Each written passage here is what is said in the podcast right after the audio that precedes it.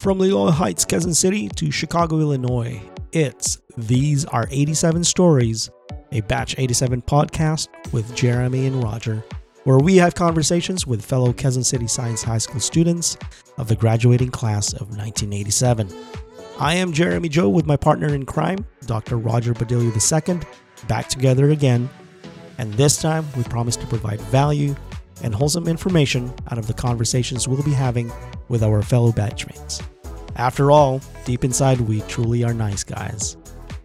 In this pilot episode, Roger and I will provide some insights on what to expect out of this podcast.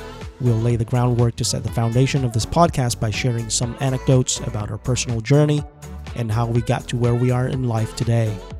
We'll talk about some of the challenges and successes we've encountered and the lessons we've learned along the way. So, we invite you to spend the next half hour or so with us as we have a chat about life, love, passion, work, and everything else in between in today's episode. And do stick around to the very end to get a sneak peek of who will be our first guest and what we hope to talk about in our next show.